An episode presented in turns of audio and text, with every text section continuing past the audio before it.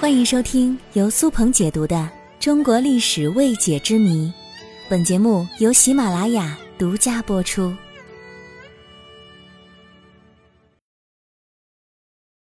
为什么春节期间要放爆竹呢？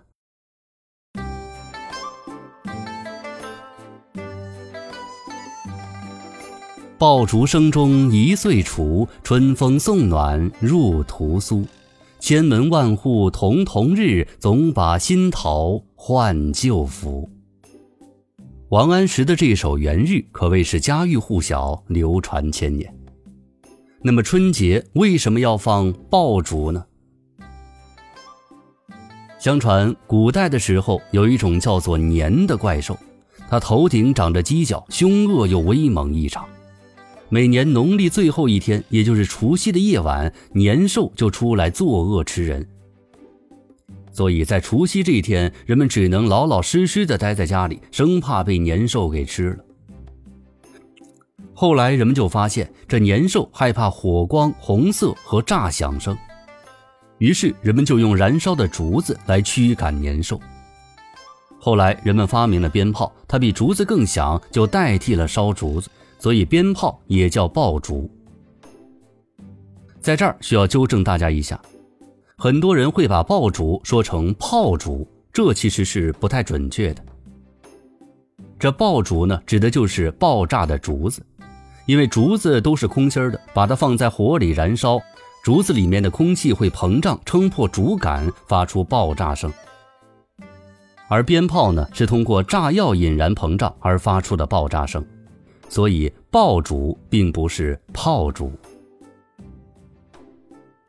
在南朝时期的《荆楚岁时记》里，明文记载说：“正月一日是三元之日也，谓之端月。鸡鸣而起，先于庭前爆竹，以避山骚恶鬼。”过年放爆竹，在古时候有驱除怪兽之意，驱赶年这种怪物。而演变到现在，过年放鞭炮是人们对于来年的美好寓意，希望消除灾害、阖家团圆，祈求来年风调雨顺。直到今天，春节对于中国人来说是团圆、是亲情、是丰收、是喜庆的日子。以前的人们忙碌了一年，难得有休息时间，过年放鞭炮就是为了庆祝一年的劳动成果和祈求来年的丰收。同时，也要赶走一年的晦气，告别一年的不如意，显示出新一年的喜庆和好运。过年放鞭炮，也给春节增加了厚重的年味儿。